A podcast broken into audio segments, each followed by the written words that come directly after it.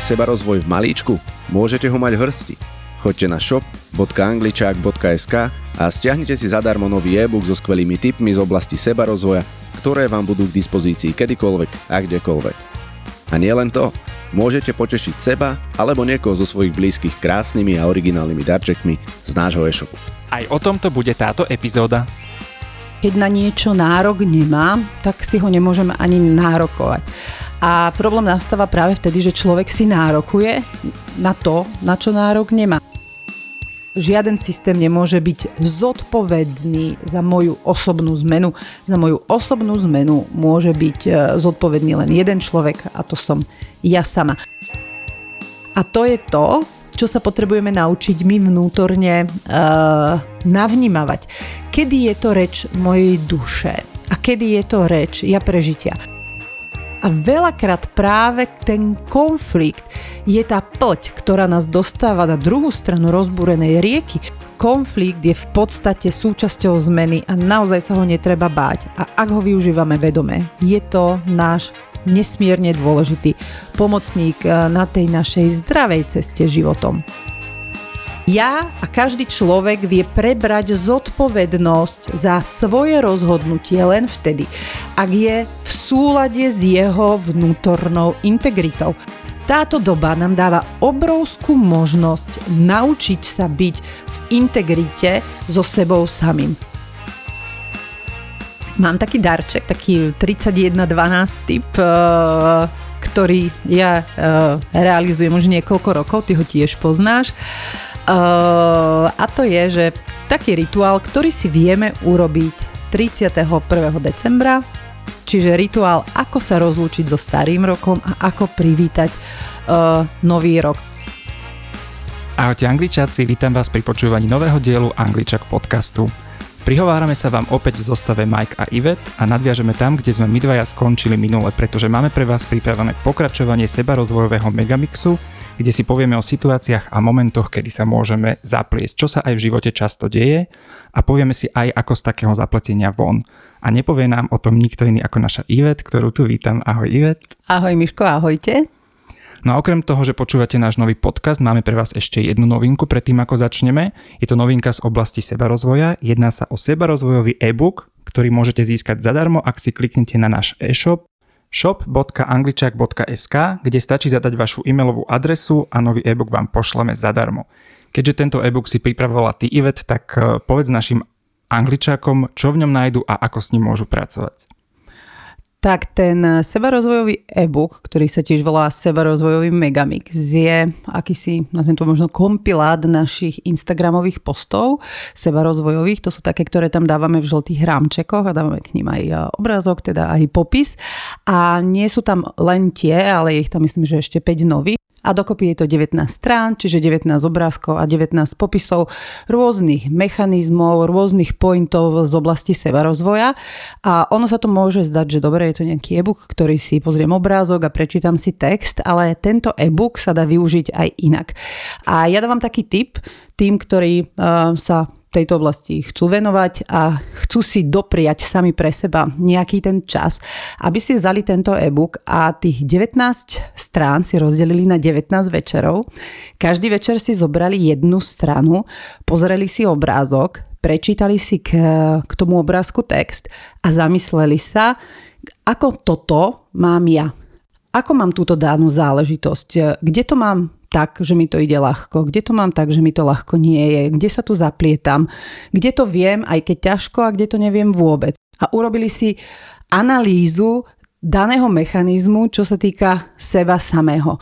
A keď si takto človek e, prejde tých 19 strán a naozaj tá jedna strana môže trvať takú hodinu, lebo tam je veľmi dôležité to nekombinovať práve preto, že to zameranie pozornosti je veľmi dôležité, lebo keď ja zamerám pozornosť na jeden mechanizmus a budem sa samého seba, samú seba pýtať, ako to mám a kde mi to ide, kde mi to nejde, tak eh, ten mozog začne naozaj tak pracovať a vyťahovať tie veci uh, z, toho, z toho môjho života.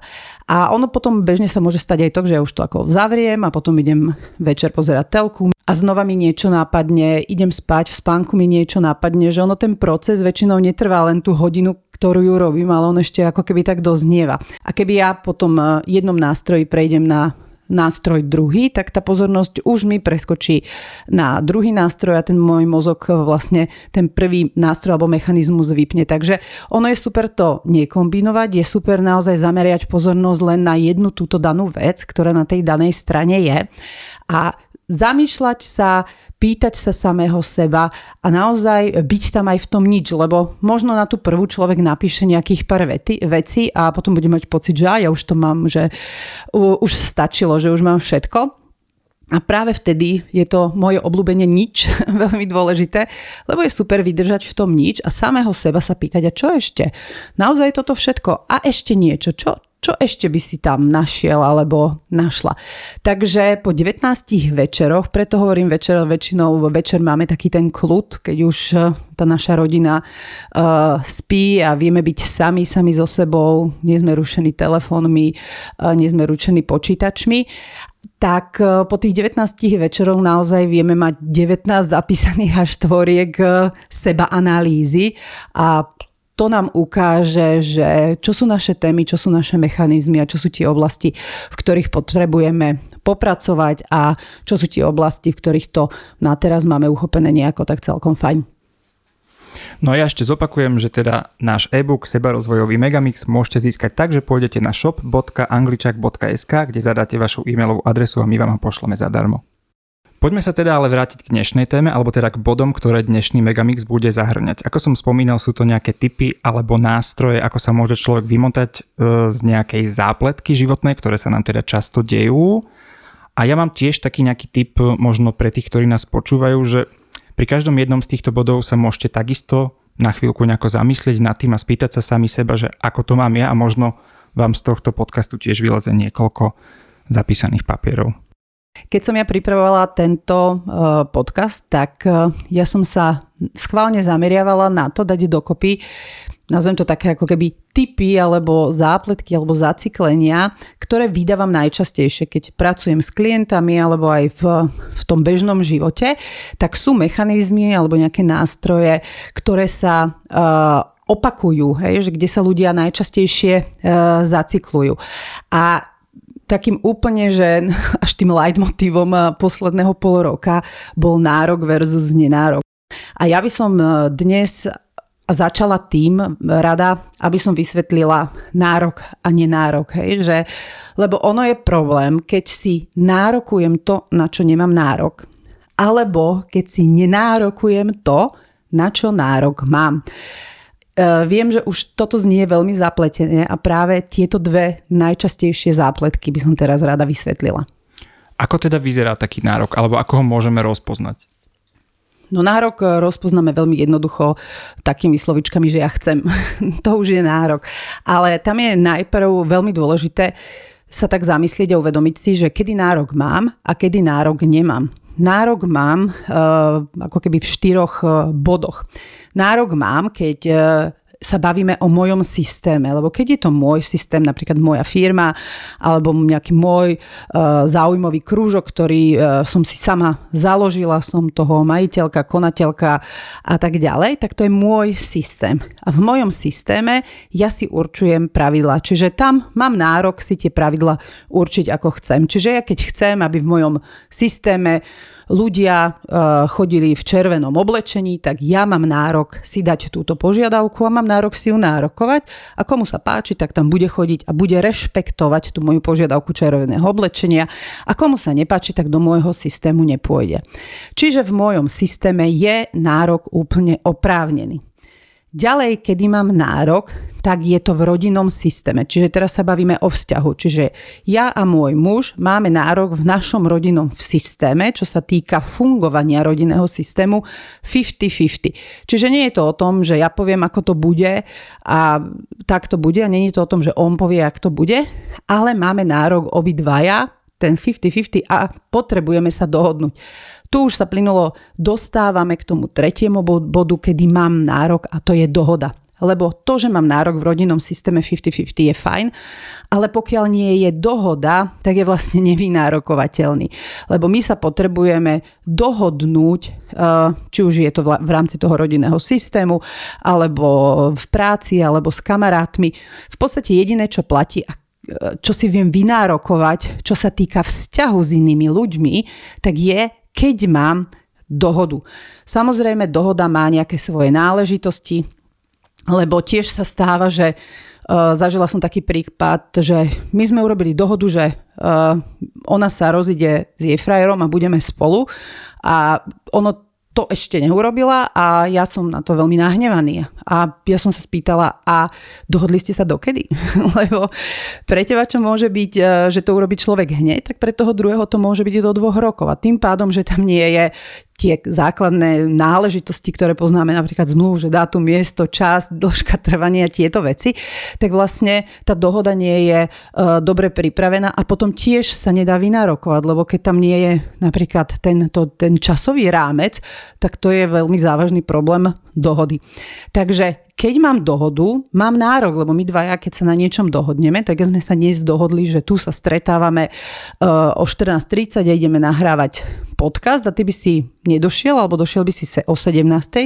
Tak uh, ja by som ti mohla povedať, uh, tým slovičkom ty, ty si nedodržal dohodu, lebo my sme boli dohodnutí. A ešte taký uh, dôležitý typ, čo sa týka dohod, je, že mm, ideálne je písať dohody písomne, hej, či už na papieri, do SMS-ky, do mailu, nechať si tie veci potvrdiť, lebo co je psáno, to je dáno a veľakrát, keď ťa dohoda je iba ústne, tak uh, naozaj často sa stáva, že ježiš, to tak nie je, ja som to tak nepovedala, ja som to tak nepovedala a potom tam už uh, vlastne sa nenájde to, ako tá dohoda naozaj bola.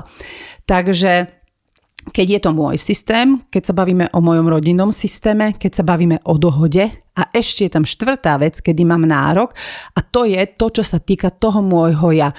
Ja naozaj mám nárok, čo sa týka môjho ja, si robiť viac menej, čo chcem, keď to tak na dnes sa nepoviem. Ja sa nepotrebujem pýtať, či ja môžem ísť na krúžok štrikovania, vyšívania, skákania s spadakom z lietadla, či mm, chcem ísť na modelársky krúžok alebo na, na čokoľvek iné. A ono sa to zdá pre niekoho ako samozrejmosť, ale toto vidím veľakrát u žien, že keď sa bavíme o tom ja, že potrebujeme tie svoje záujmy, tie svoje tvorivé záujmy, tak veľakrát počúvam práve to, že ja sa spýtam, či môžem, hej, myslia tým manžela. A toto práve vôbec nie je predmetom debaty, lebo ja sa nebudem pýtať, či môžem.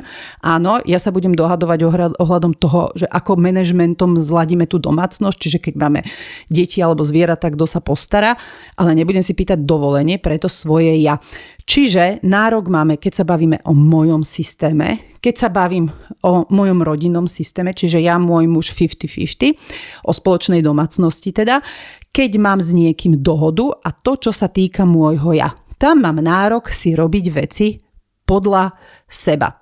A tu je zároveň veľmi dôležité sa ošetriť. A to je to, čo som už na začiatku povedala. Je problém, keď si nenárokujeme to, na čo nárok máme. Čiže tu sme si povedali, na čo máme nárok.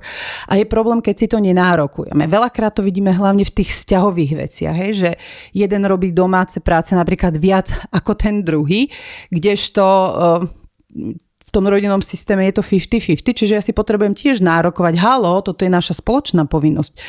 Naša spoločná povinnosť sú deti, to není, že to bremeno uh, toho manažmentu mám nie len ja.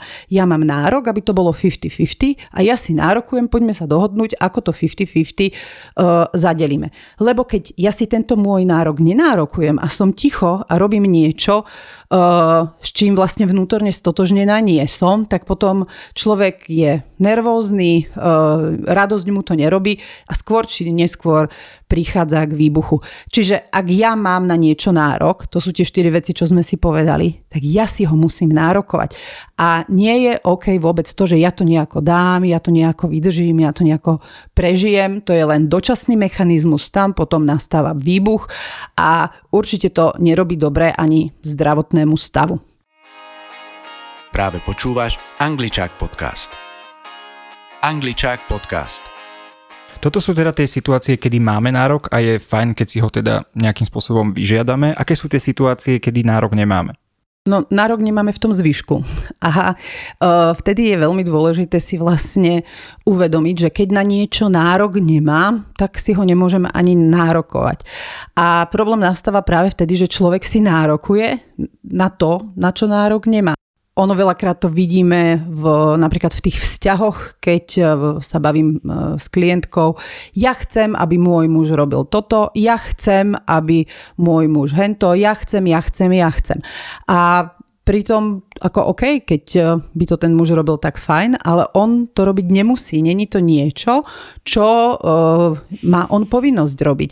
Povinnosť uh, má, ak sa v rámci rodinného systému dohodneme na tom delení povinnosti, urobíme si nejaký, nejakú dohodu, tak vtedy áno, ten nárok mám. Ale takéto ja chcem, ktoré je naozaj veľmi časté a veľmi časté je vo vzťahoch, uh, je problém. Lebo potom ten človek, ktorý si nárokuje v nenároku, vníma vníma tie veci ako nespravodlivosť.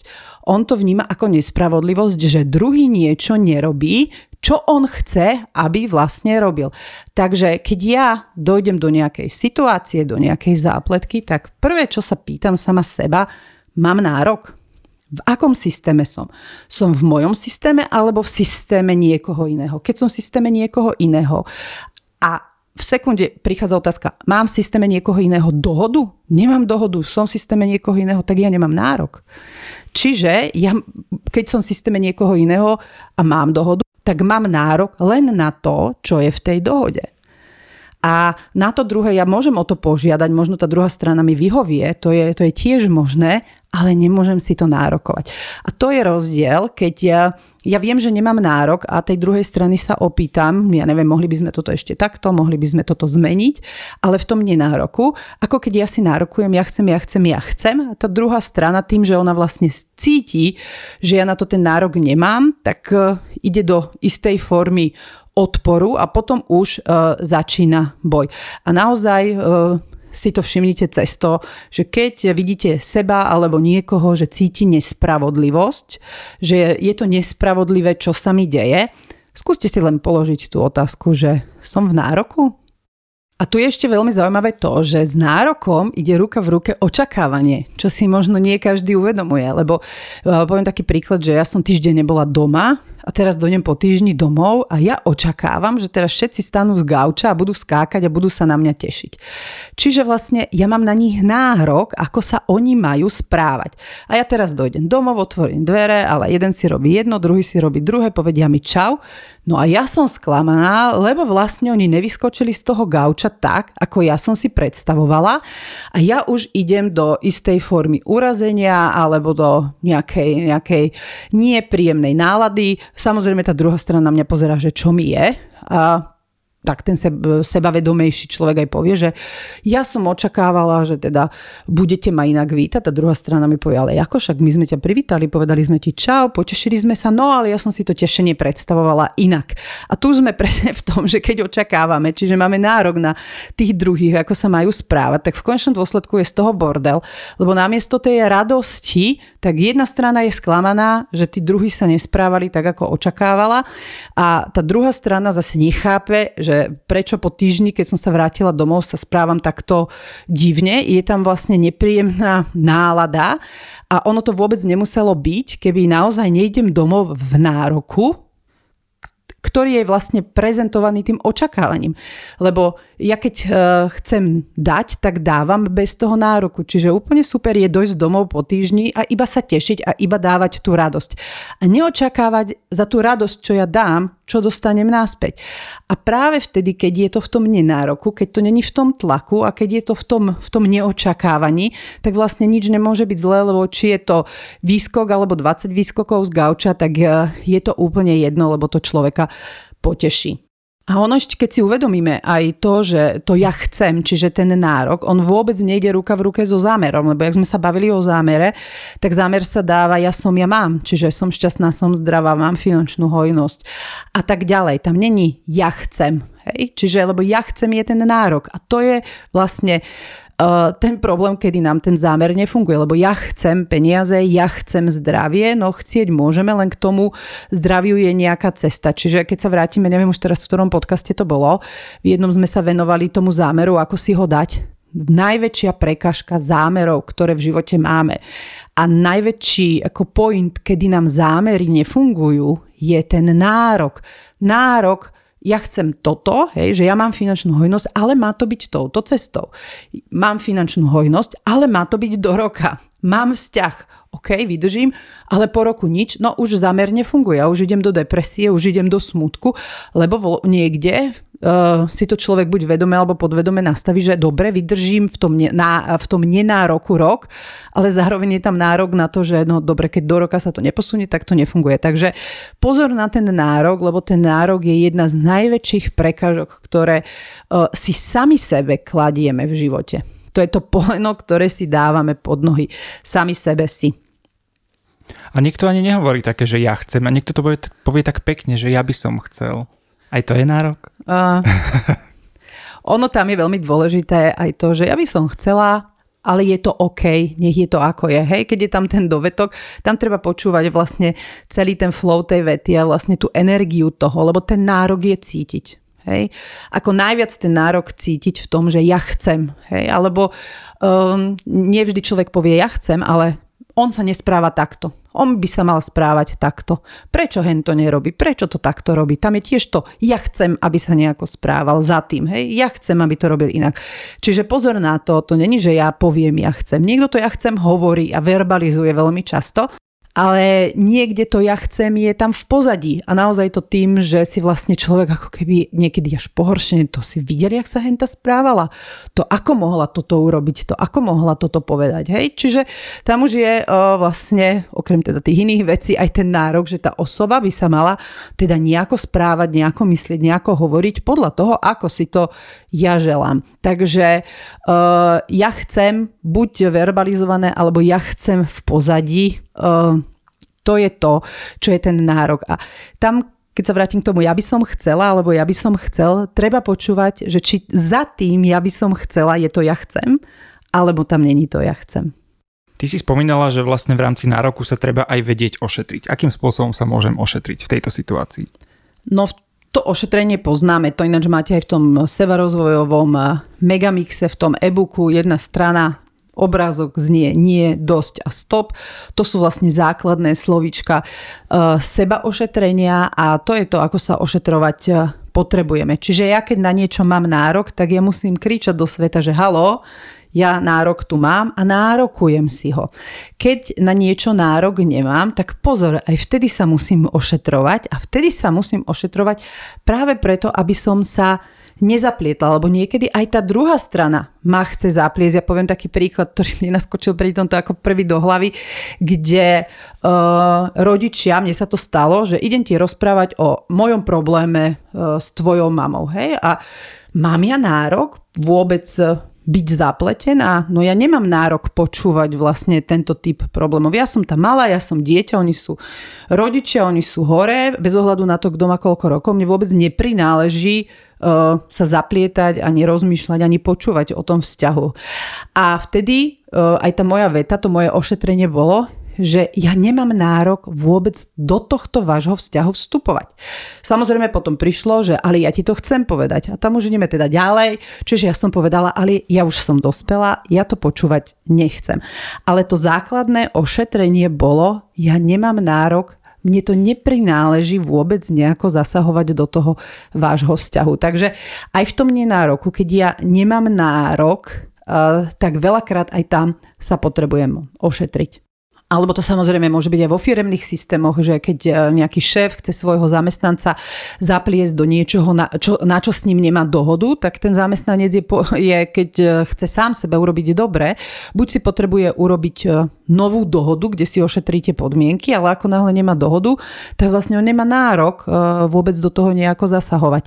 Takže tiež pozor na to, lebo potom, keď e, sa takto nechá ten zamestnanec zapliec, tak tam už není vyvážený systém, nie je dohodnuté, čo za to, či je to nad rámec, či je to v rámci uh, pracovnej pozície niečo nové a tu tiež vzniká z toho veľmi veľa zápletok. Čiže aj napríklad v tých firemných systémoch je veľmi časté a veľmi potrebné povedať hoď aj svojmu šéfovi respektíve práve jemu, lebo väčšinou ten príkaz ide z hora, že toto mne neprináleží robiť, toto mne neprináleží komentovať. Niekto hm, chce napríklad, že povedz mi, čo si myslíš o tejto uh, svojej kolegyni alebo o svojom kolegovi. Vieš čo, toto mne vôbec neprináleží komentovať. Ja si robím svoju robotu, ja nemám nejaký nárok alebo nejakú povinnosť uh, vôbec sa do tohto uh, nejakou formou zaplietať.